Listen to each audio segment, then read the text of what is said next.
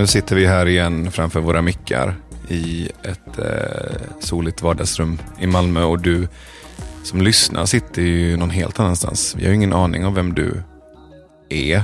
Du kanske sitter på en tunnelbana, en buss eller en spårvagn eller ett flyg eller så är du på väg till jobbet eller skolan eller har precis vaknat eller somnat till. Det, det var någon som hörde av sig och berättade att eh, hon brukar sätta på podden för att somna till oss. Ja, det har jag vet, också hört. Jag vet inte riktigt hur jag ska tolka det. Om det är en diss eller om det är en komplimang eller om det är någonstans däremellan. Det kanske inte är någonting av det alls. Eller så är det kanske det du och jag pratar om, att vi bägge har lätt för att somna i ett rum där folk sitter och talar och umgås. Just det. Någonting som inte är farligt, som inger någon slags atmosfär av trygghet. Jag gillar tanken på att etablera rummet här så att folk vet vad, vad, vad vi håller på med. Vi, vi ska sitta och podda. Sen ska du, du ska hem sen va, till Göteborg? Nej, jag ska till Falsterbo. Du ska till Falsterbo. Hänga med min bror, hans familj och mina föräldrar. Du ska ännu längre ner i Skåne. Och jag ska till Danmark. Jag ska till, åka till Legoland. Ja, Så det ligger en väldigt förväntansfull liten eh, åttaåring där i rummet och bara, fan pappa, podda klart så vi kan åka nu. ah. Och vi ska snacka integritet idag. eller hur? Och det är ju ämnet som har önskats som vanligt av, av poddlyssnarna och Av Jörgen den här gången. av Jörgen Alldeles specifikt. nyligen. Mm.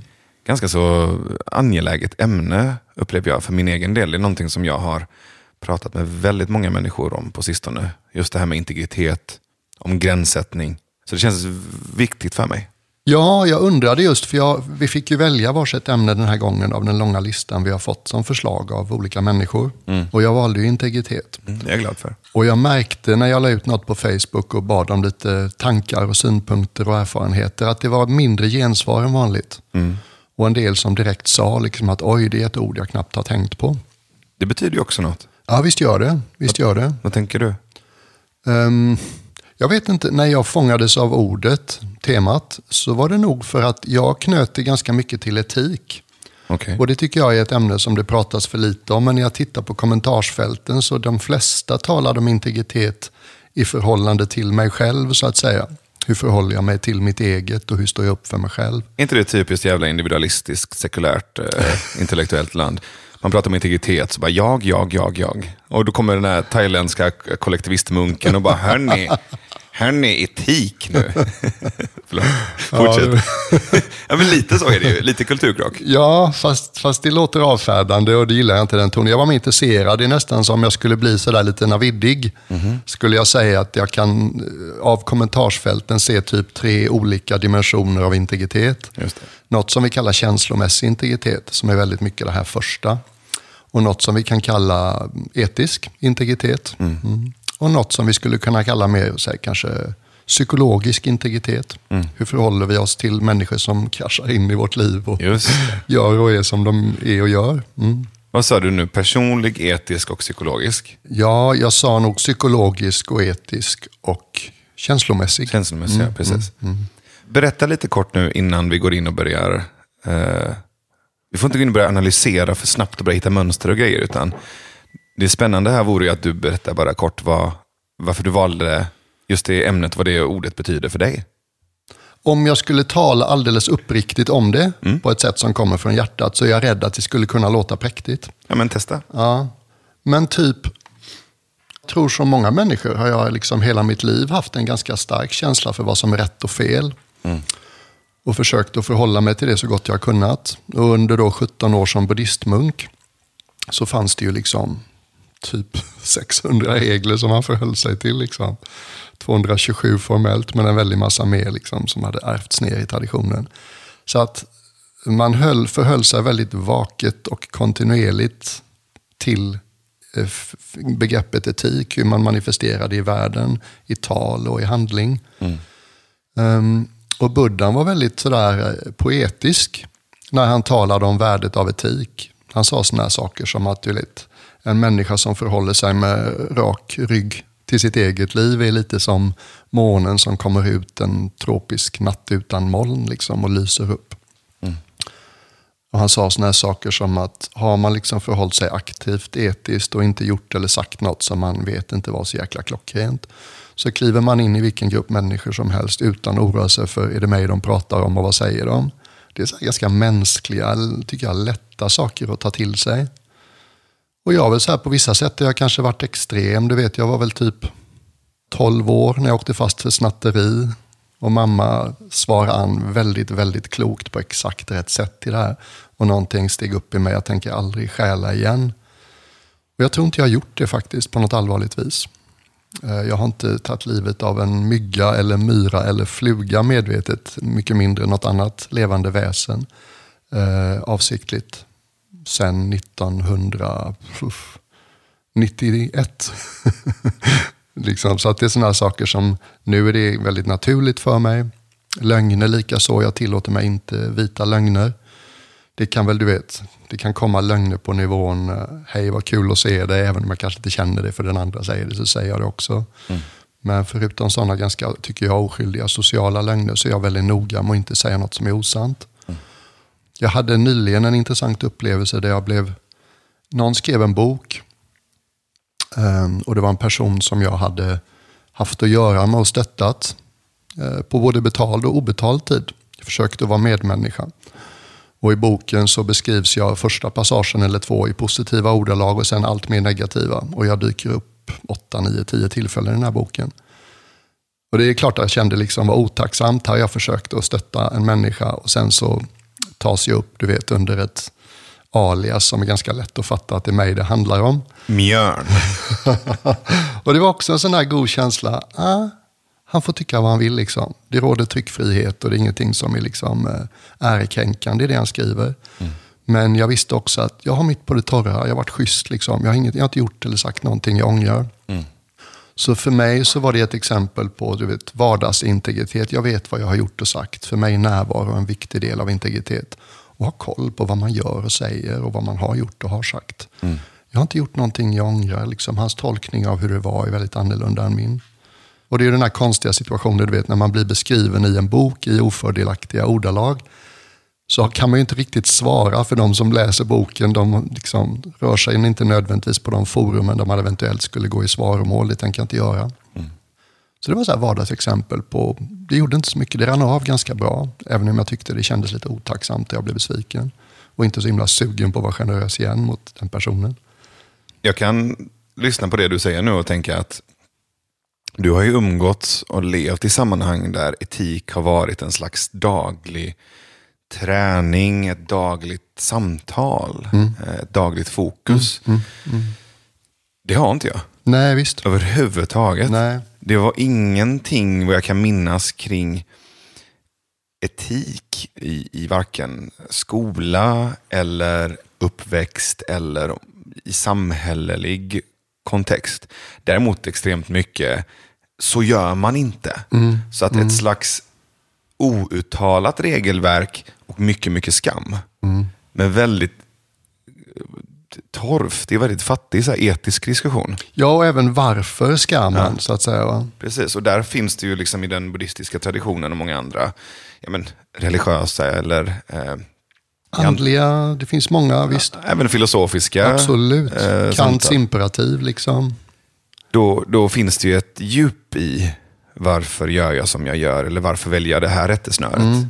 Um, men det är ingenting som, som har för mig, uh, tänkte jag säga surface att, men det är ju inget ord. Men du förstår vad jag menar. Det är ingenting som, mm, har, som mm, har kommit upp mm. till ytan förrän i vuxen ålder. Nej, precis. Och det handlar ju mycket där om, jag tror att det kom upp första gången jag blev pappa. Mm. Och att det handlar om, vem vill jag vara? Exakt. För henne. Exakt. Och då blev det tydligt jag vill kunna stå rakryggad när hon är vuxen och kunna säga att jag gjorde det här och det här ja. och kunna stå för det. Ja, och plötsligt så, så, så var det ett filter för, för integritet. Mm. Så för mig har just begreppet integritet blivit relevant när jag hade någon nära mig som jag ville ha integritet för. Exakt. Och vars integritet jag ville stärka. Mm, mm. Och jag tror att, att vara pappa till en, till en flicka och sen till en ung kvinna, där, där känner jag ett starkt eh, en stark drivkraft för att lära ut eller träna integritet. Och då måste jag ju ha det själv mm. överhuvudtaget. Mm. Så jag tror, inte jag, jag tror inte jag kanske hade det innan riktigt. Det hör jag och jag tror inte på det, men jag hör dig. Mm. Vad menar du då? Eh, jag har svårt att tänka mig att den jag känner idag för 20 år sedan var någon som inte hade integritet. Jag tror du är ganska intresserad av existentiella frågor. Du är en frågande, läsande person. Du samtalar, du söker söker dig till likasinnade. Du har säkert från tidig ålder varit intresserad av frågan, även om du inte använt ett ord som integritet.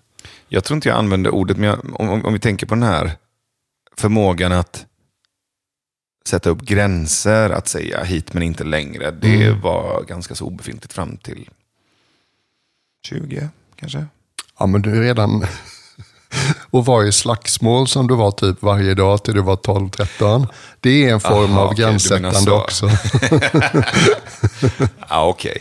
Ja, Ja, okej. Du tänker så. ja. Men det, det, är ett, det, det, det skänker ju ett annat ljus till det. Jag har en, eh, jag fick, när jag satt och lyssnade på det så kom jag att tänka på en historia som påminner mig väldigt mycket om en aspekt av integritet. Som jag, jag ryste till lite när jag tänkte på den fast jag satt här och lyssnade på dig. Och Det var när min mamma kom på första besöket till klostret i Thailand. Så gick hon kavat fram till vår abbot, en kanadensare, och sa Hur länge tog det innan du åkte hem på besök till din familj i Kanada första gången? och han log lite snett och sa 16 år. Hon var inte nöjd med det. okay. Och sen på kvällen vid testunden den dagen så berättade han en historia om när han då kom på besök hem första gången efter 16 år som munk i Thailand. Det är någonstans i Kanada på landet. Och eh, jag tror det var en julafton eller juldagen. Och någon kusin, det var lite fest sådär som det är på julen. Och någon kusin satt i en soffa med ett glas whisky och sa, ska du inte ha lite? Och eh, Adjan Passano, som han hette då, den här kanadensiska munken, han sa nej tack. Och så sa hans kusin liksom, äsch, spelar ingen roll, ingen kommer få veta. Och då tittade Adjan Passano lugnt på sin kusin och sa, jag kommer ju veta. Och det är så jag tänker. Väldigt viktigt för mig att min etik handlar inte om att liksom införa någon annan, utan inför mig själv. Mm. Jag ska leva med minnet av allt jag har gjort och sagt. Jag vill att det ska vara lätt bagage, jag vill kunna bära det liksom med rak rygg. Så det har blivit jätteviktigt för mig att det är mig det handlar om. Jag synar mig själv. Jag är väldigt tveksam när någon annan sätter igång och tycker om mig. Därför att det är jag som är instansen när det gäller mig. Jag har koll. Jag vet vad jag har gjort och sagt och inte gjort och sagt. På ett etiskt plan. Liksom. Jag har inte det där upptränat eh, alls.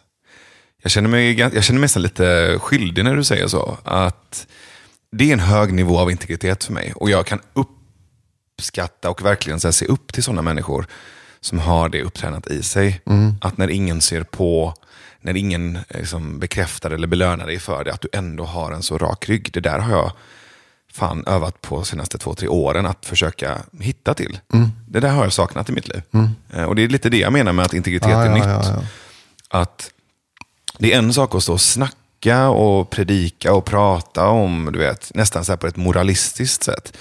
Men att bete sig eh, i linje med den typen av värderingar när ingen ser på, att göra det konsekvent, det är väldigt nytt för mig. Ehm, det har inte jag haft tidigare alls.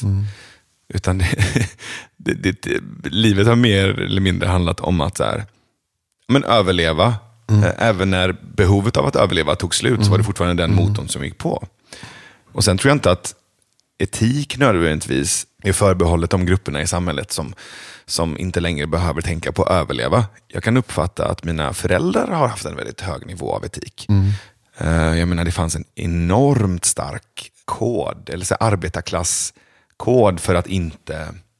eh, Den har jag visserligen med mig, att, men du vet, att göra rätt för sig, att inte gå på socialbidrag eller försäkringskassa eller ta pengar av staten om du inte behövde det. Att, inte, att inte vara skyldig någon pengar. Den typen av, av, hederskod har varit väldigt stark. Det kanske också är någon slags integritet. Ja, absolut. absolut. Så det, det, det har jag visserligen haft med mig. Men, men det här andra, jag har ju också snattat rätt många gånger. och jag åkte fast och jag gjorde det igen. Men det var ju så en enorm kick i att göra det. Ja. För jag visste att jag skulle kunna åka fast igen. Men om man liksom går på, liksom, säg någon slags uppvaknande kring den delen av integritet som handlar om etisk, om etik. Kan du minnas något tillfälle när du kände, nej, nu var mitt uppförande inte värdigt. Nu gjorde jag fel, det här ångrar jag, det här var inte integritetsfyllt. Men det gör jag ju på daglig basis fortfarande. Ja, fast säg något som är lite sådär tidigt och tyngande. Du vet, något som uppstod eller hände i en tidig Ja, fas? men det finns massa exempel. Jag tror att det, det, det mest smärtsamma är ju att jag, jag var ju väldigt mobbad eh, fram till nian, jag tror hela grundskolan. Eh, och sen när jag började gymnasiet så fick jag en möjlighet att börja om och vara en ny person. Och, då, och då klev jag upp och eh, hade inte heller samma det var inte samma eh, umgängeskrets och samma personer runt. Eh, Men hela grundskolan var ganska så våldsamt och kaosigt. Och jag blev mobbad och sen mitt sätt att försöka överleva i det var ju att mobba andra som var, Ah, som ja, var mindre och svagare Just än det, mig. det. Så jag har ju varit brutalt och obehagligt våldsam och mobbig mot många människor. Mm, Eh, som ett sätt att, det är ju ingen ursäkt heller, men det var ju ett sätt att, att överleva. Eller Ja, jag försöka. Jag. Att inte hamna nederst. Så det kan jag ju skämmas ganska mycket för. Mm. Och känna att det, det var inte okej. Jag menar, om du dessutom blir mobbad själv så ska du ju absolut inte mobba andra, men så rationella är vi ju inte. Nej, nej, Speciellt inte som barn. Nej, nej. Ehm, så, så där finns det ju rätt många personer som jag idag, om jag skulle träffa dem på gatan, hade haft ett stort behov av att se i ögonen och be om ursäkt till. Mm, Och en av dem hörde av sig nu för bara några år sedan och hade sett mig i något offentligt sammanhang där jag hade framstått som ganska duktig och pretto. Så hörde han av sig till mig och bara, det är jävligt lätt att, att sitta där och kokettera i Nyhetsmorgon, ditt jävla as. Men om du minns Oj då, oj då. vad du gjorde mot, mot mig, så, så, så, så kanske du ska vara lite försiktig med vilka stora ord du, Mm. du liksom skräder dig med. Och det gjorde så ont Mm. att läsa det. Och jag svarade ju direkt och bara fullständigt la mig platt och bad om ursäkt, men jag Mm. fick inget svar. Han ville inte överhuvudtaget tror jag ha kontakt med mig. Nej. Han ville bara som, sätta den smärtan tillbaka i mitt ansikte, vilket jag fattar. Mm. Ehm, och jag minns ju precis vem det var, jag minns ju precis vad jag gjorde och det är ju fullständigt oförlåtligt. Mm. Vi var ju vidriga mot honom. Jag hoppas han på något sätt, så här, jag vet inte, att ursäkten var någon liten droppe av svalka i alla fall i den, Mm. i den ilskan och oförrätten. Men jag fattar också om han fullständigt skiter i den. Mm. Men där var ju totalt brist på integritet, tycker jag, Mm. i efterhand. I vuxen ålder handlade ju mer om att ha närvaro, att säga stopp. Att ha närvaro nog att eh, men säga att jag inte vill. Eller att jag inte tycker att saker är okej. Du vet vem Rub- Ruben Östlund är? Mm. Hans filmer handlar ju för mig väldigt mycket om integritet. Du vet, att vara den här whistleblowern i sammanhanget. Att säga stopp, eh, civilkurage, mognad. Jag tycker den handlar om att vara vuxen. Jag kan ofta uppleva att vi, vi struttar runt som, som små barn och sen ibland har vi små öar av mognad. Eh, Jag upplever inte vuxenvärlden som mogen för fem öre. Nej. Eh, Jag, ser, jag träffar fler mogna unga och barn än jag träffar vuxna, för att vara helt ärlig. Där saknar jag rätt mycket integritet. Så jag har rätt få förebilder när det kommer till in- integritet. Just att sätta upp gränser och säga, ja men en sån här enkel sak. Det är ett väldigt konkret exempel. Och säga, jag känner inte för det. Jag vill inte. Utan att behöva förklara sig. Till exempel om, om du ska träffa någon eller hitta på någonting och sen så plötsligt så bara, fan jag mår inte bra. Jag vill inte, jag känner inte för det. Och sen hör av sig och säga, nej, alltså jag, jag har inte energi för det här just nu. Utan att hålla på och ursäkta sig eller förklara sig. Eh, Det är ju få personer jag kan göra så med. Ja, men jag tänker också på det. Jag hade en sån nyligen med vår gemensamma kompis Jesper. Han och hans tjej skulle komma på besök och så hände det något. Så att jag skulle kunna ha gjort, träffat dem ändå, men det hade blivit väldigt sådär kompakt.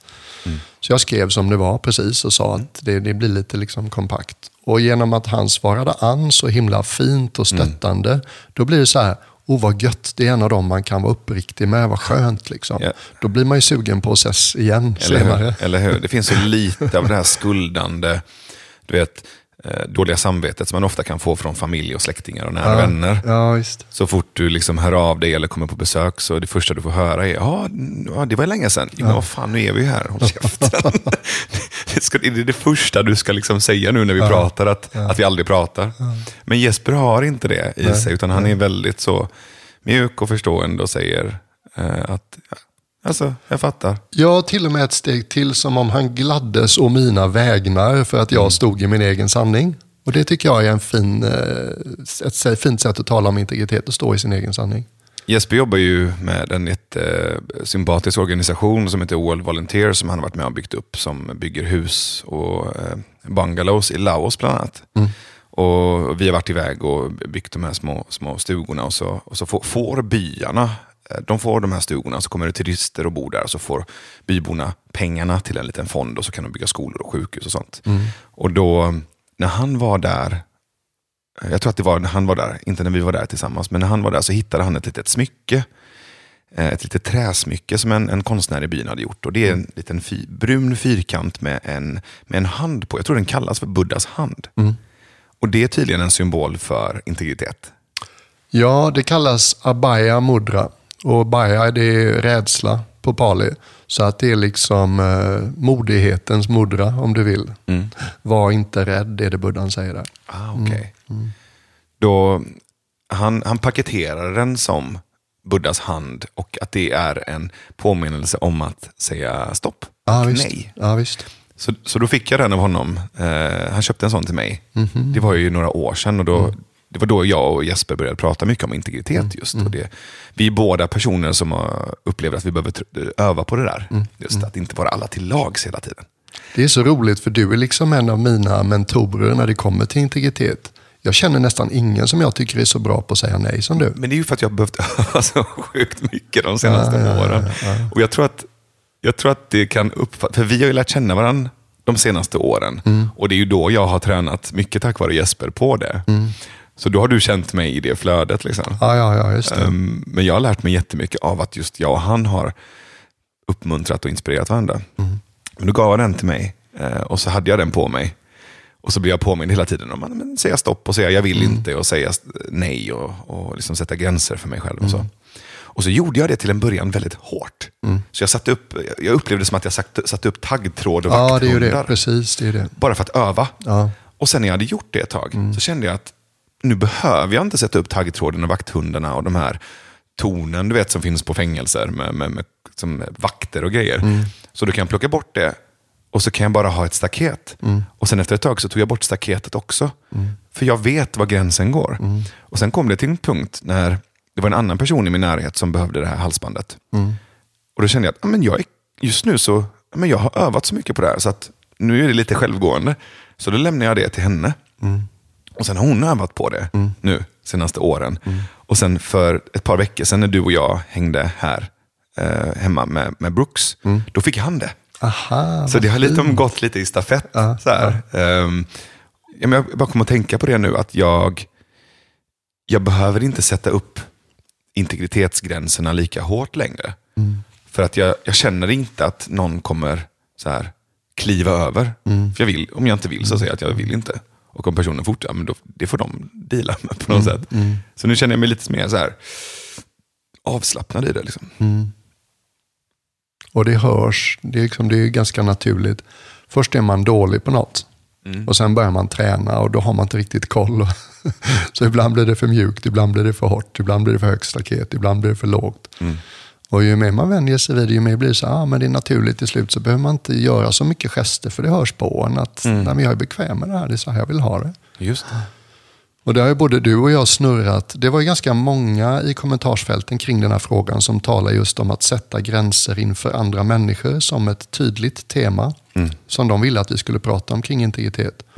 Och du har rört dig mycket i eh, Burning Man och Borderland, den typen av kretsar. Där det är väldigt mycket utlevda människor, kreativa människor, människor som vill mycket. Säg hippies nu Björn.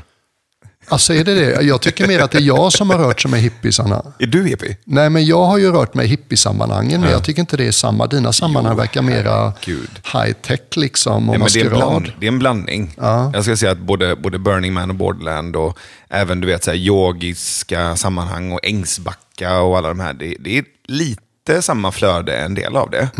Men sen är ju eh, Borderland, Burning Man-gänget, det är också mycket tech-människor och mycket filosofer och triponauter. Och det finns andra också, liksom, men absolut en massa hippies. Och jag är förmodligen hippie själv, men, eh, men kan, också, kan också störa mig grovt på det.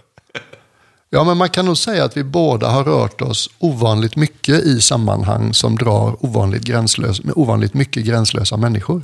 Säg vad du menar istället. Nu är du diplomatisk. Säg vad du menar. Jo, men jag tänker på liksom klostren av gränslösa människor. Mm. Det är ett ställe där alla får vara med därför att man behöver inte vara intelligent eller framgångsrik eller samlad på något sätt. I takt med att mentalsjukhusen tömdes liksom i många Just. europeiska länder. Just. Vart ska en förvirrad människa ta sin tillflykt? Klostret, där är de snälla, det är gratis, man får bo och äta bara man kan hjälpa till och hugga ved och städa. Och det finns ett schema man förhåller sig till, det är något stöttande och rogivande i det. Och även en del ställen som jag undvik, eh, undervisar på finns det också liksom mera hippie-vibe. Ehm, och jag är ju då, mm, jag vet inte, jag kan inte tala för det, men jag är egentligen byggd för att vara tillgänglig. Och så upptäcker jag då i ett sånt sammanhang, jag kan inte vara tillgänglig för alla här. Helt plötsligt så går inte det längre. Nu har det ju blivit så i mitt yrkesliv också. Det är alldeles för många som vill ha med mig att göra. Ofta då på ett privat plan, det som blir besvärligt. Så att jag måste ju på något sätt sätta upp gränser och strukturer och komma på med generella principer för när jag är villig att hänga med någon och när jag inte är det. Eh, Så för mig har det också varit en lite senare läroresa. Jag känner mig inte alls lika färdig med den som du. Du vet när man får liksom massa, massa människor som skriver och säger hej, kan vi äta lunch, kan vi äta frukost, kan vi fika, kan du tycka någonting om det här? Jag fick ett meddelande som jag visade dig i förrgår från någon som skrev, hej Björn, vad är lycka? det blir så här, ja men vänta lite nu, den här frågan har folk frågat i tusentals år. Fanns det ett kort och kärnfullt svar så var det väl någon som hade kunnat formulera det nu och så hade det giltigt för alla, men så enkelt är det ju inte. Men är det inte lite så att du får skylla dig själv? Alltså, menar, Ja, men berätta. det är ju inte en slump att han skickar den till dig. Okej. Om, jag tror att, för du är inne på att du, du, du har en tillgänglig läggning. Och jag tror också att den bilden du basunerar ut är kom till mig. Ja, okej. Så, så om människor då kommer till dig, då, kan du inte, då, då blir det också svårt att bli, liksom, bli irriterad över det. Och vad är det, när, hur säger jag kom till mig? För jag upplever inte att jag säger det. Nej, jag vet inte. Men det är väl en känsla att jag tror... Det var en jättebra fråga. Jag tror att du gör det, men jag vet inte exakt hur. Låt mig tänka lite.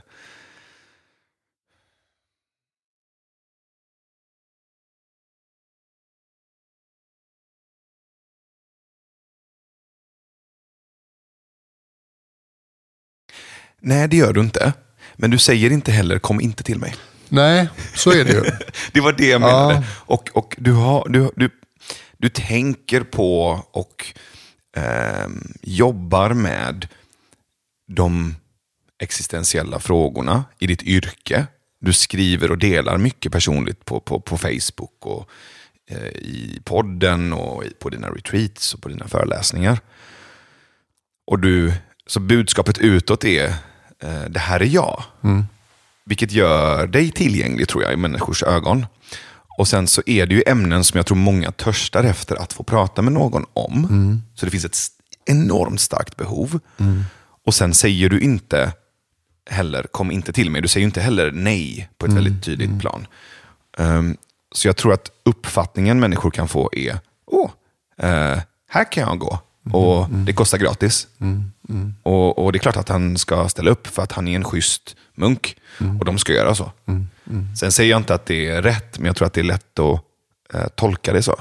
Eh, speciellt om du då inte säger stopp eller om du inte sätter upp, om du inte sätter upp gränser.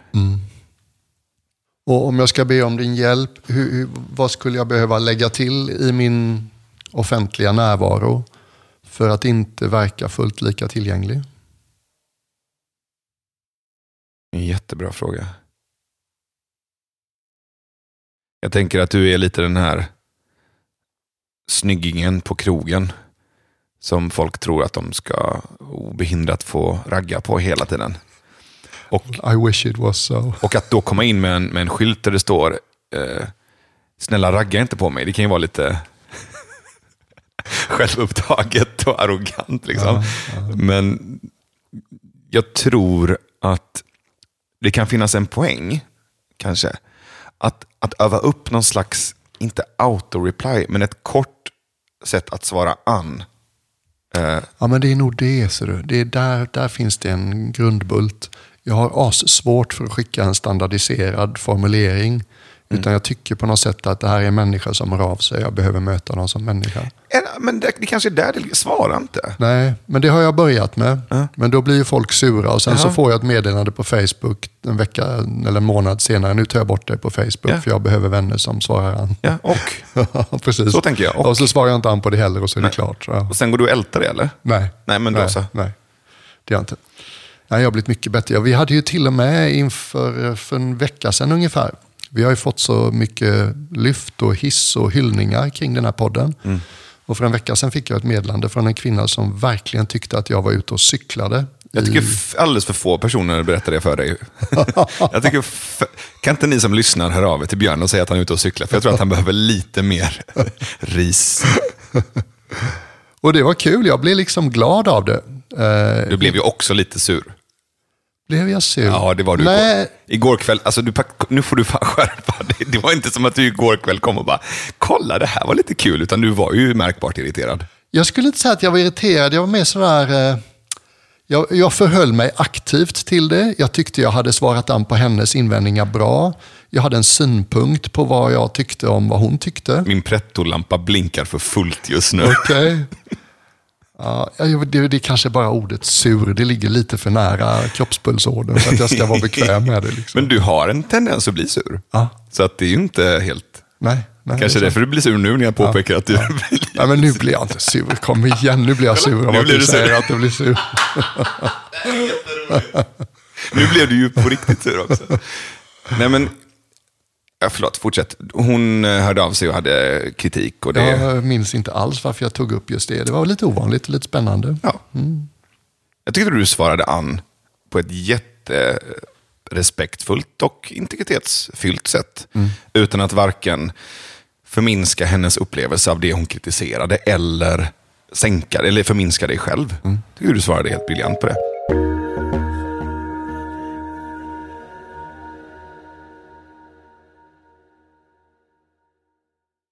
Vet du, jag, jag är lite nyfiken på vad, vad, vad de här kommentarerna som vi har fått på ämnet integritet, vad folk säger också. Den första kommentaren här till exempel, det är från en kompis till mig som heter Pryll, eller han heter Per-Olof, men vi kallar honom för Pryll. Och han skriver bara två meningar så här. Kan man prata om det, det är då integritet, kan man prata om det utan att på något sätt blanda in medberoende? Jag tänker att det kan vara en intressant motpol. Tänk lite högt kring den kommentaren.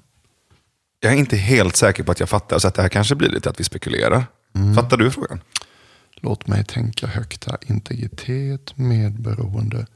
Jag tänker att de är kusiner med varandra typ. En medberoende människa har inte full integritet därför att de låter sitt eget beteende och hur de rör sig genom livet påverkas alldeles för mycket av någon annan. Det är ju en aspekt av medberoende. Just det. Så att om vi ska tänka kring hur vi lever mer integritetsfyllda liv så måste vi också ta och skärskåda om det kanske är så att vi är lite medberoende i olika sammanhang.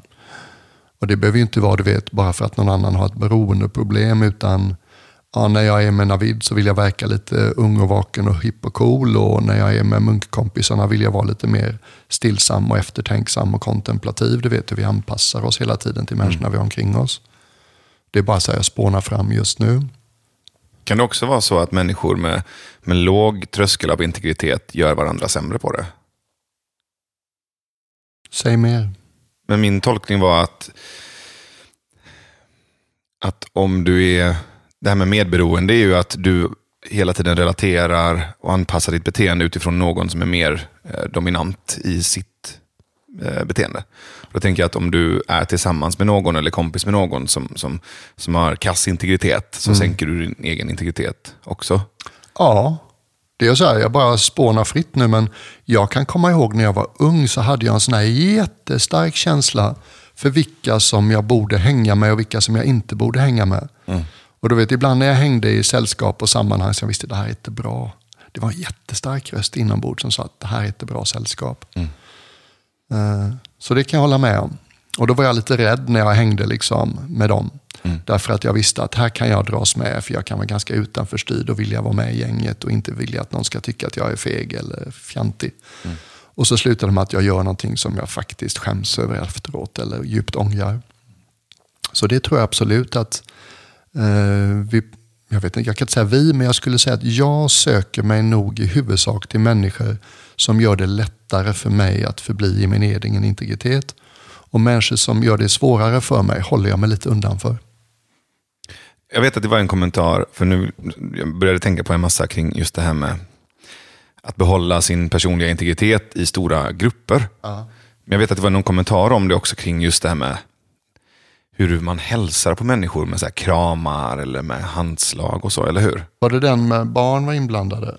Jag vet inte, jag tror att det var så här fjärde Ja, just Där det. någonstans. Eh, Det är Marie Lindgren. Ja, kan du inte läsa den?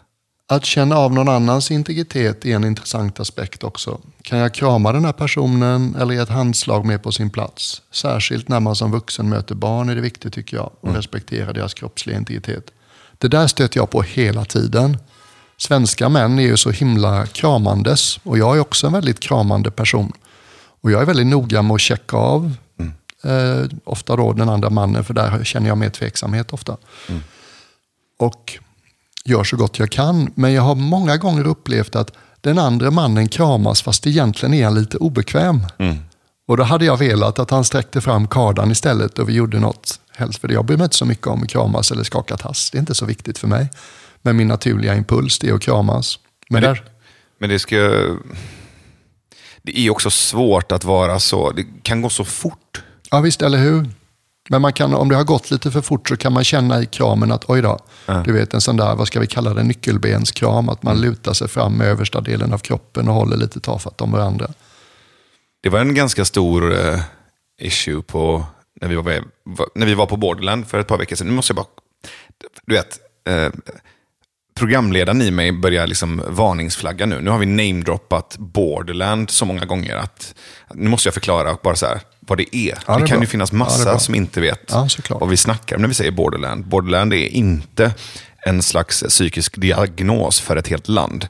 Utan det är alltså en festival som är inspirerad av Burning Man, som är en participatorisk festival som startade för ungefär 30 år sedan ute i Nevadaöknen av ett gäng eh, hippies och eh, sköningar. Och sen så har det vuxit och blivit en stor global rörelse. Och så har det poppat upp en massa små regionala festivaler.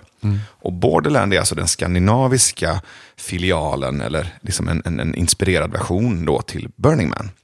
Och istället för 80 000 pers i Nevadaöknen så är det 2 000 pers i ett kalkbrott i Danmark. Och det är massa konst och workshops och dans och musik och häng och en massa människor som utforskar och eh, bryter mot normer. Och där var det ju mycket snack om det här med kramar. För att varenda jävel ska ju kramas där hela tiden. Och jag kan lätt bli ganska anti när många människor ska göra någonting. Och det är väl lika delar eh, obstinat auktoritetstrots som min inre tonåring fortfarande går runt med. Men också tror jag någon slags sund liksom, kritik mot eh, g- gruppens påverkan och sekterism. Liksom. Eh, I och med att både du och jag hänger mycket i sådana sammanhang där, där det pratas om att man är så himla fri och öppen och så är det en jättesuperstark norm. Massa outtalade normer, ja. Det är som att ja, ja, det, som, det som för oss samman det är att vi bryter mot normerna och är okonventionella. Och så skaffar vi våra egna konventioner och normer kring hur vi bryter mot de gängse Ja, normerna. exakt, exakt. Och sen så eh, bara förnekar vi att det skulle finnas en norm där, Ja, vilket är helt ja. bisarrt. Det gör det klart. Eller hippiesammanhang, du vet, där man på vissa retreatställen i Sverige till exempel, där det finns en kutym av att man kramar varandra länge. Där kan jag liksom stå och hålla om en annan man och så undrar jag, hur länge är länge nog? Liksom. Och så ska man alltid göra den här, Och sen ska man vila i varandras ögon när man har kramats eller innan man kramas. Ah, hur länge gör man det innan det räknas som och det, tillräckligt? nu låter det som att vi avfärdar både kramandet och eh, ögonkontakten och liksom Inte alls, andningen. inte alls. Jag, jag tror att jag, jag tycker att det är en sån stark grej, eller alla de här tre är väldigt starka Mm. eh, som faktorer för mig. Jag menar, innan vi poddar så brukar vi krama om varandra, andas tillsammans några gånger och när vi poddar så har vi liksom genuin och stark ögonkontakt. Det är viktigt för oss. Men när det blir en automatik och en Mm. Ja, norm, det är precis. det jag stör mig Ja. lite på. Och det var det ju ganska mycket på både Borderland och på, på, på Burning Man och i flera andra som sammanhang där, där det blir eh, norm att men, Det var till och med en person som, det var en tjej som sa det till min, eh, till min sambo. När hon kom in i ett sånt sammanhang för första gången så, så sträckte hon fram handen för att hälsa och så säger den här andra tjejen då, här kramas vi. Varpå Victoria bara, vad fan är det för jävla kommentar? Det är inte så inkluderande. Här kramas vi. Det är. Bara det gör ju att du blir lite motvalls. Ja. Men då, då var jag ute en kväll med två killar. Eh, och En av dem var väldigt ny i liksom burner och liksom borderland-sammanhang. Och, jag gav honom eh, nicknamet Hippie Slayer eh, och det tyckte han var väldigt roligt. Och Vi hade skitkul. Vi, vi gick runt och liksom skojade om allt och hade en så här skön självdistans och distans till allting som hände. Och Sen så hade jag en annan kompis som som, som mer har bejakat och embraceat de här delarna. Jag kan väl säga att jag är lite en blandning av de här två personerna. Jag har båda delarna i mig. Eh, jag både bejakar och kan dissa det för att jag tycker att det är kul. Ehm, och då, när de träffas eh, på kvällen så vill ju min liksom, ena vän krama den andra. Och han liksom backar och säger, jag vill helst inte krama dig. Och sätter upp en hand istället för att skaka hand. Och då blir den kramiga killen jättesårad. Och det som är så häftigt och jag tror också ganska ovanligt är att då säger han det. Oj, jag är inte van att bli nekad en kram. Nu känner jag att jag blev nog lite triggad av det där. Det var en del av mig som till och med blev ganska sårad. Och då säger den här hippie slayer-kompisen då, vad fint att du säger det.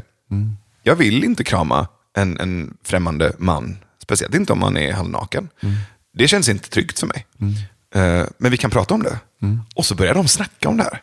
Och då står jag, då står jag vid, liksom, vid, vid sidlinjen och bara, så här, är så, jag är så himla fascinerad av hur otroligt vakna båda två är. Och hur respektfullt de pratar om det här. Och han säger, ja, men jag blir nog lite sårad för att jag är van vid att hela tiden eh, vilja inkludera människor och få dem att känna sig välkomna. Jag kommer från en väldigt kärleksfull och, och fysisk och varm familj. Och, och att inte krama någon för mig är att exkludera dem. Och då säger den ena, vad fint att du säger det, men så är det inte för mig. Nej. Du får nog fråga mig först om du vill inkludera mig. Om du verkligen vill inkludera mig, så fråga eller, eller kolla av mig hur jag vill bli inkluderad. Och så snackar de jätte, jättefint om det. Nu, nu tror jag inte att... Jag kan tycka att hela den här konsent, fråga om lov-grejen, det kan ju också bli, om jag tillåter mig att tänka två tankar samtidigt, det kan ju också bli lite styltigt. Att hela tiden kolla av gränser med människor. Samtidigt så tror jag att det finns en poäng att inte göra antaganden. Ja, absolut. Det är väl lite, du vet, hur säger man det? Det kan finnas en slags eh, fundamentalismsyn på integritet. Där jag aldrig någonsin ska behöva vara med i något sammanhang och vara med om något överhuvudtaget som inte är klockrent för mig och som jag inte har okejat innan. Och riktigt så binärt är ju inte livet. Nej. Och det blir ju sådär lite ibland att man, jaha, okej, det blir lättast om jag gör så här. Ett visst mått av kompromisser socialt. Tror jag de flesta av oss håller med om att man, man får kompromissa lite socialt. Därför vi människor är en härlig brokig samling. och vi är ganska olika på vissa sätt. Och där tycker jag det är schysst att kunna ha lite takhöjd och flexa med sociala mönster. Och sen också det här, är jag villig att vara obekväm? Mm. Och det är ju någonting väldigt osäkert och obekvämt som kan dyka upp för oss. Ah, jag vet inte riktigt hur det funkar i det här sammanhanget. Hur gör man? Och då faktiskt som dina vänner då berätt, du berättar, ta upp det. Mm. Det gillar jag. Det du är inne på nu får mig att tänka på att integritet och kontrollbehov ibland kan påminna om varandra. Mm. Jag kan tycka att de, de människorna som jag upplever har ett större behov av kontroll, de liksom använder ofta integritet lite som att slå andra i huvudet med jag vill att det ska vara så här, inte som du vill. Precis. Jag kan nog göra det också. Ja. Att det jag egentligen menar när jag säger integritet, i vissa fall, är eh, jag är obekväm, men jag vill gärna bli eh, motbevisad eller tagen i handen och att du drar med mig på detta. Så att, och det är så himla svårt att veta när det är genuin integritet och när det bara är rädsla för att flytta min gräns. För att i ganska många sammanhang så har jag upplevt att jag har sagt att Nej, men jag vill inte och jag vill att du respekterar det, men egentligen så vill jag ju, men jag vågar inte. Eh, Och jag vill att folk ska träda över mina gränser ibland också. Men det är så himla svårt att å ena sidan säga jag vill bli tillfrågad och å andra sidan säga jag vill inte bli tillfrågad. Ja, men vet du vad? Det upphör att vara svårt om vi förblir i vår egen sanning. Och Det är de här sakerna som kan vara svåra för oss att säga. Just nu känner jag mig väldigt osäker och förvirrad och en del av mig vill och en annan del är jätterädd. Just det. Det är så här, vem kan inte känna igen sig i det? Mm. Så känner vi ju alla ofta gissar jag. Men tänk vad svårt det är att kläcka ur sig det när det behövs. Det är jättesvårt för de flesta av oss. Och det är väl lite sådär gissar jag att Borderland och Burning Man-kulturen lockar folk för där finns det möjlighet till öppen kommunikation. Just därför att det liksom på något sätt sammanhanget tycks uppmuntra det från vad jag hör dig berätta. Det finns ju också vissa människor som har en läggning åt det gränslösa hållet. Vi kan börja med att säga så, bara för att kunna prata vidare om det. Och jag märker att jag har så extremt svårt. Jag kan, jag kan nästan känna hur jag sluter mig och blir väldigt mer kontrollig när sådana människor är i närheten. Eller hur? Och det jag kan känna igen dem på är att de är ganska flaxiga och ryckiga i kroppsspråket. De, de, de sätter sig sådär jobbigt nära med både kropp och ansikte. De, de tar på det på ett sätt som, som inte kanske är helt eh, kosher. Och, och sen så har de också en tendens att ta för sig av plats och yta och saker utan att kolla av. Eh, och ganska flaxiga, speciellt om de har druckit ett par öl eller ett glas vin. De välter saker ofta och är liksom så här, nej men det är som att ingen någonsin har sagt nej till dem. Förstår jag Nej, menar? nej. Och jag blir, jag tror att det är få personligheter som gör mig så förbannad som den typen av, av människor. Samtidigt så finns det en avund i deras fullständiga obenägenhet är det ju inte, utan snarare icke-koll på att ens lyssna in en sekund av omgivningen. Och Jag tror att jag kanske lyssnar in för mycket. Och Jag skulle vilja vara lite mer sådär. Ja, men det kan jag känna igen mig väldigt mycket. Jag kan bli vansinnigt trött och irriterad på dem och jag tänker, eller jag tenderar att hålla mig undan sådana människor. Jag är inte bekväm i deras sällskap, så jag håller dem lite på avstånd. Men jag kan också känna att shit, lite mer av, jag bryr mig inte om vad någon annan tycker eller tänker eller hur det känns för dem. Jag gör min grej. Det kan jag vara lite avundsjuk på. Och de som gör det på ett sätt som liksom är fint och kan bli så här djupt inspirerad, tycker jag är jättehärligt. Absolut. Men det är ju en konst att kunna göra det och samtidigt lyssna in människor. För det finns ju några som kan behärska båda samtidigt. Men de här som bara så här välter in i ett rum och kastar sig på en soffa eller typ ramlar in i dig. Jag tycker fan att det är jobbigt. Eh, svårt att se charmen i det. Och de uppfattas ofta som ganska charmiga, vilket stör mig ännu mer. Ja, bohemen liksom. Ja. Det finns ett fint ord där som jag tycker man kan använda, det är ömsesidighet. Sådär. Ja, Okej, eh, du vill göra en sexäggsomelett nu men i kylen finns det bara sex ägg kvar och de är mina liksom och jag har barn och vi ska äta frukost och då ska vi ha ägg. Hallå, kan du liksom kolla av att resten av världen tycker det är en underbar idé att du gör en sexäggsomelett till dig själv just nu? Eller att whatever, liksom, det finns väldigt många sätt. Så det kan, och det är en slags intelligens. Det är ju en aspekt av empati. Mm. Mm. Och faktiskt kunna leva sig in i, undra hur det är för honom eller henne. Mm.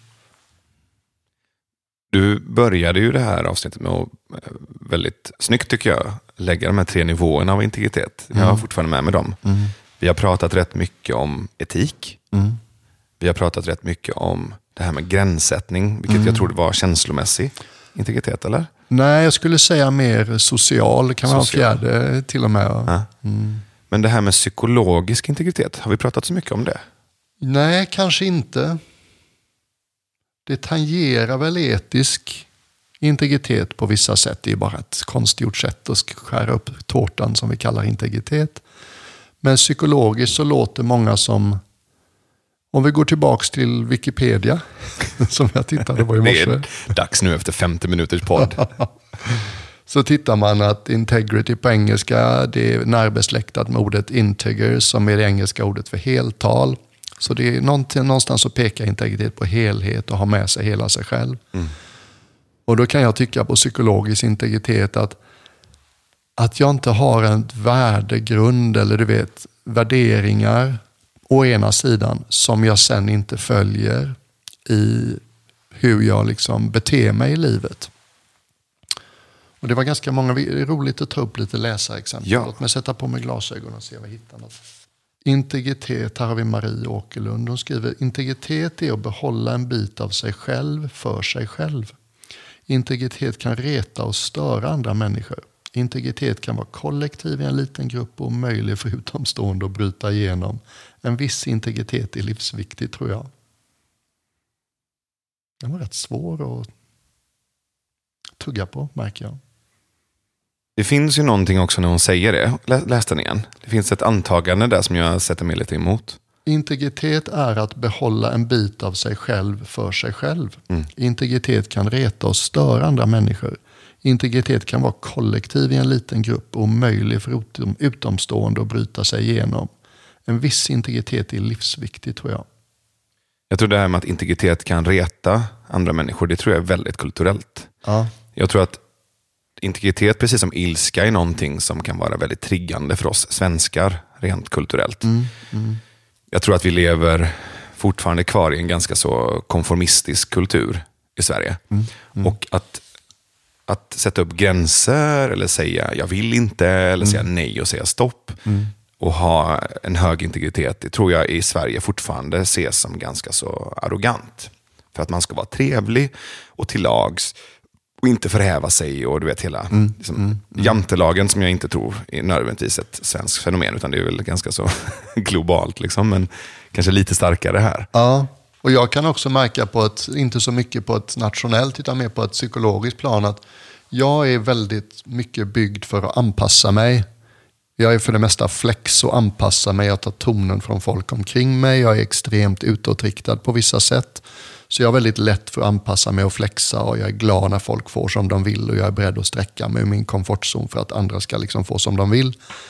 Och då kan jag på något sätt triggas och gå igång på människor som är väldigt tydliga med jag vill vara så här, jag vill inte ha det så här. Det här går jag med på, det här går jag inte med på. Folk som ska känna, igen, känna in i all evighet om de, du vet, vad de vill ha till middag eller om de vill se den här filmen eller inte. Eller... Men det kan ju också gå till överdrift att hela tiden så här, vad vill jag? Ja, ja. För jag tror att en baksida eller skuggsida av integritet är när det blir för mycket inlyssnande och självfokus och att lyssna in vad känner jag för? Och jag tror att jag kom nog till en gräns där jag kände jag orkar inte eh, lyssna in mer. Jag tycker inte att det jag känner är relevant hela tiden. Jag vill inte bli tillfrågad om allt hela tiden. Bestäm du eller bestäm ni och dra med mig. Så att, du vet, att öva hårt på det här med integritet de senaste åren, det liksom slog över. Och jag tror att nu, nu när jag känner att men, jag känner ganska naturligt var mina gränser går, så behöver jag inte lika mycket bli tillfrågad eller känna efter. För att plötsligt så är det inte så viktigt. Men det är ju också för att jag tror att jag har fått lov att öva på det och bli respekterad i det. Så jag är bara så här också mån om att, men om du känner att det är okej att vara till lags. Om du känner att det är fint för dig att vara tillgänglig. Det känns inte ens att, om att vara till lags. Det känns bara, jag är rätt flex och jag kan, du vet, jag kan sträcka mig lite. Jag har ju tränat i att sträcka mig lite. Jo, men så länge det inte blir en massa bittra kvitton efteråt. Nej, det är sant. Så att det inte blir att du Ja. gör... Om du i efterhand bara säger jag, hade- jag var ju inte sugen egentligen på, på, på att se den här jävla pingvinfilmen med Navid och Victoria och äta godis. Jag, jag vill ju egentligen se en svår rysk film och, och liksom äta salta pinnar. Och sen kommer det fram flera veckor efteråt att du inte sa ifrån. då, då, då är det ju liksom, då, har du, ju- då får du ta och kamma dig. Liksom. Exakt. Men om det på riktigt inte spelar någon roll, Nej. så är det ju, då, spelar det ingen roll. Har vi några mer lyssnarkommentarer? Ett ögonblick. Här kommer en ganska lång från Petra Laurell. För mig är integritet att skydda mitt jag, mina behov och mina uppfattningar mot ovälkommet intrång. Integritet är nödvändigt och vackert. Jag blir lycklig när jag ser att mina nära har integritet. Då vet jag att ingen kommer att sätta sig på dem eller ta makten över deras tankar. Samtidigt kan en alltför stark integritet bli ett hinder för att ta in andras uppfattningar och välkomna andra människor in i min kärlek. Ibland används integritet som ett skydd när inget reellt hot finns och människan hade varit mer gagnad av mindre integritet än lägre gard. Jag kopplar ihop integritet med Jungs arketyp, krigaren, Jung då, Carl Gustav Jung, tänker vi förstås. Vars uppgift är att skydda och utmana. Men en alltför stark krigare som försvarar de andra delarna i oss innebär mindre kärlek, mindre empati och mindre kreativitet. Å andra sidan innebär en för svag krigare en människa som blir lite suddig i konturerna, som inte har makten över sig själv. Lagom är bäst och integritet i lagom dos är vackert och utvecklande. Kanske till och med livsnödvändigt. Du vet, det finns ju vissa, vissa människor fortfarande som, som, som var med om eh, världskrigen och som, var med, ja, som har varit med om krig över, mm. överlag. Mm. Mm. Och som fortfarande har ett beteendemönster utifrån att de har upplevt krig. Det vill säga att de, de, eh, de hamstrar fortfarande massa mm. konserver. Och jag tror att det var efter Vietnamkriget så hittade de fortfarande amerikanska soldater i de eh, vietnamesiska djunglerna som fortfarande trodde att kriget pågick. Mm. Och, och, Det får mig att liksom tänka lite på det här med, med integritet. Mm. Att om du hela tiden är beredd på att försvara din integritet så blir ju varje tillfälle ett krig. Mm. Och just det här att, jag tror att det var lite det vi var inne på. Eh, att ibland så handlar det kanske om att du är rädd eller obekväm eller otrygg och det finns en möjlighet för dig mm. att faktiskt så här, jag kanske kan flytta min gräns nu. Mm. Det kanske är ett läge att, att, att utvecklas. Mm. Här ska jag inte stå och mm. fightas. Mm. Här ska jag mm. lägga mig platt och liksom bli buren. Eller ska vi flytta staketet lite längre fram? Jag kan tycka att det är rätt svårt. Där behöver jag i alla fall vara ganska så närvarande och kunna så här, lyssna in. Vad är det egentligen som händer nu? Mm. Behöver jag mm. eh, sätta upp ett liksom galler eller ett stängsel? Mm. Eller är det här ett läge där jag ska testa något nytt? Mm. Eh, och bli lite överkörd. Kan till och med tycka att det är rätt fett att bli påträngd. Om mm. du förstår vad jag menar. Mm. Ibland. Ja, det hade vi ju liksom i munklivet så fanns det ju ett uttryck som hette släppa taget. Och det handlade ju rätt mycket om att man har liksom någon hang-up eller någon preferens som man håller lite för hårt om när det faktiskt inte är så viktigt egentligen i ett större perspektiv. Och det var ju bland annat rent socialt. Man bodde i ett kollektiv och vem som helst kom och gick hur som helst. Och rätt många av dem var makalöst excentriska. Där blir det någon slags social träning. Kan jag bli lite större? Kan jag låta mina synpunkter som jag formulerar inombords om allt den här människan borde göra, vara, säga annorlunda? Mm. Kan jag släppa taget om dem och inte förvänta mig att människan ska vara som inte tro på de tankarna? Mm. Så det var en jättefin social träning. Eh, och jag tycker inte att jag förlorade integritet på det, men kanske att, mm, kanske att jag kan känna i takt med att jag blivit mer offentlig och på något sätt fler rycker i mig att nu har det kommit en period när det är en annan sorts träning jag behöver göra. Mm. Faktiskt sätta upp lite väggar och begränsningar och ett tydligare nej som kanske inte är så kvalificerat. Mina nej är ju väldigt långa och välformulerade just för att jag är så rädd att göra någon illa eller göra någon besviken eller ledsen. Och där är du jättebra med att bara säga nej okvalificerat. Nej, jag vill inte. Mm. Jag har rätt svårt för att säga, för att hålla det så kort. Mm. Det känns som att världen kräver, jag är skyldig världen en eh, mer utförlig förklaring. Just det. Och det är jag inte. Nej. Till exempel när man blir bjuden på saker som man inte vill gå med på. Mm. jag tycker det är jättesvårt bara, nej tack.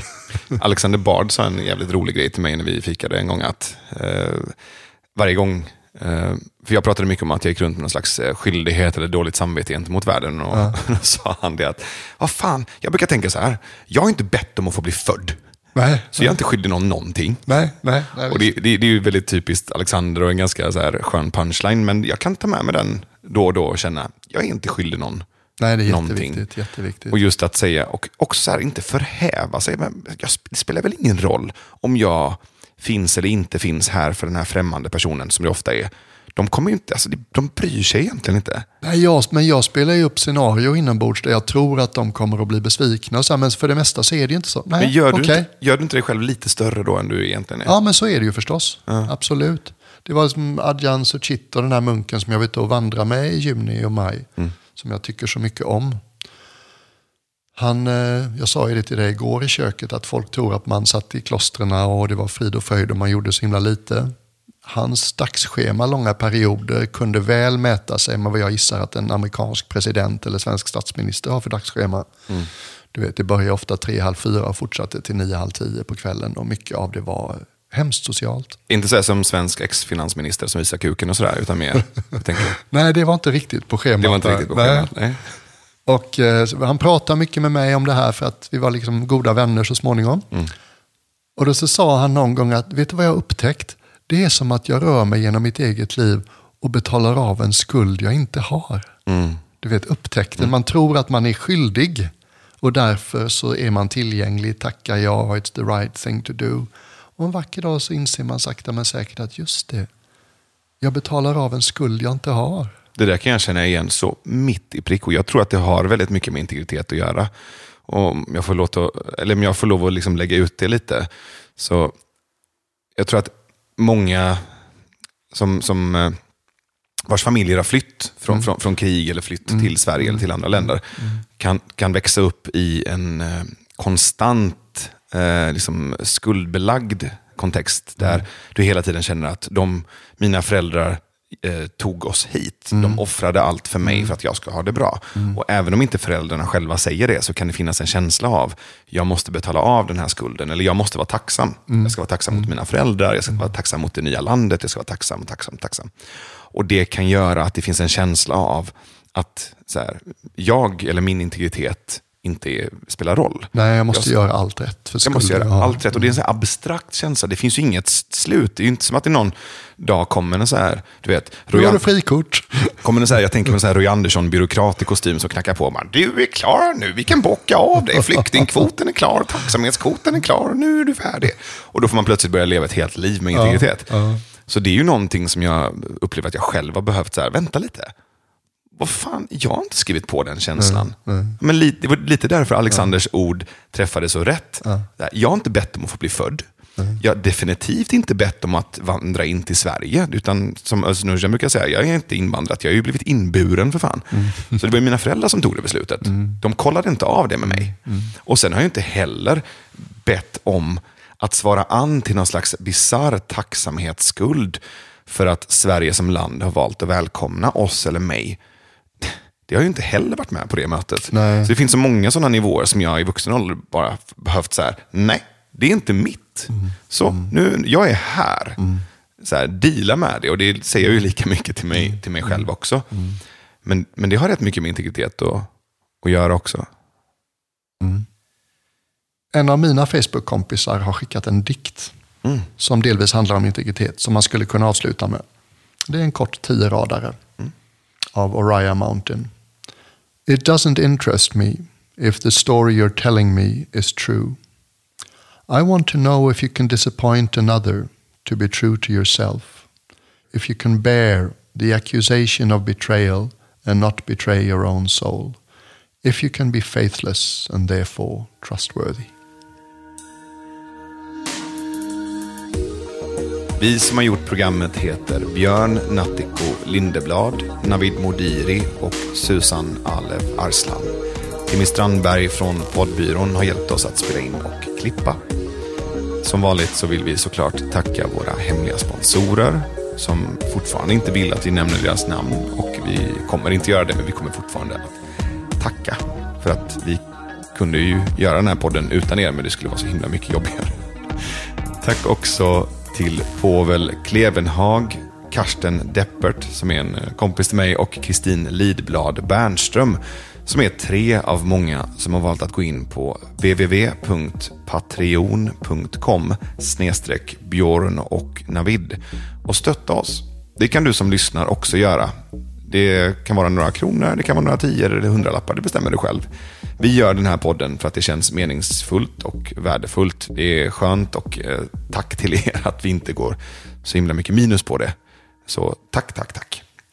Vill du höra av dig till oss och berätta vad du tycker om eller inte tycker om i programmet eller tipsa oss om ett ämne eller person vi ska ta upp så mejlar du till bjorn och navid gmail.com. Ska vi säga hej och tack björnen? Absolut. Är du med då? Jag är med. Okej. Tack för idag. Tack för idag. Hej då.